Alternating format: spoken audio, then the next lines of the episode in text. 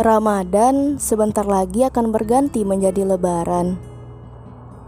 Fenomena yang tak asing lagi di akhir Ramadan adalah berbondong-bondong mengejar diskon besar-besaran, lantas serba baru di hari Lebaran. Menjadikan masjid sepi pengunjung, jamaah tarawih tak penuh satu barisan.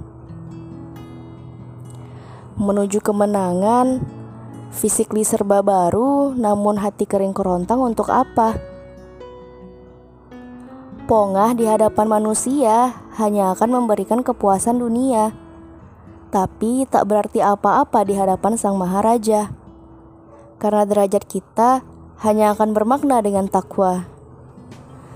Sesungguhnya, orang yang paling mulia di antara kamu di sisi Allah ialah orang yang paling takwa di antara kamu.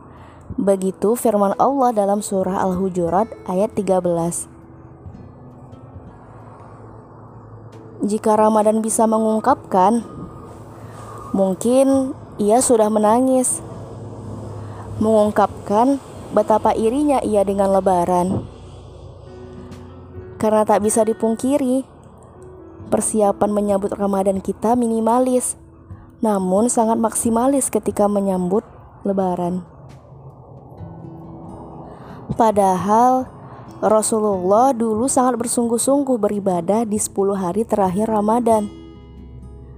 Lantas kita yang bercita-cita ingin menjadi umat terbaik Rasulullah, sudahkah meneladani atau malah masih saja tenggelam dalam kelalaian?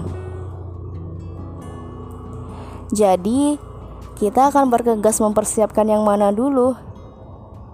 Terlihat begitu menawan di hadapan manusia, atau menjadi mulia dengan ketakwaan di sisinya.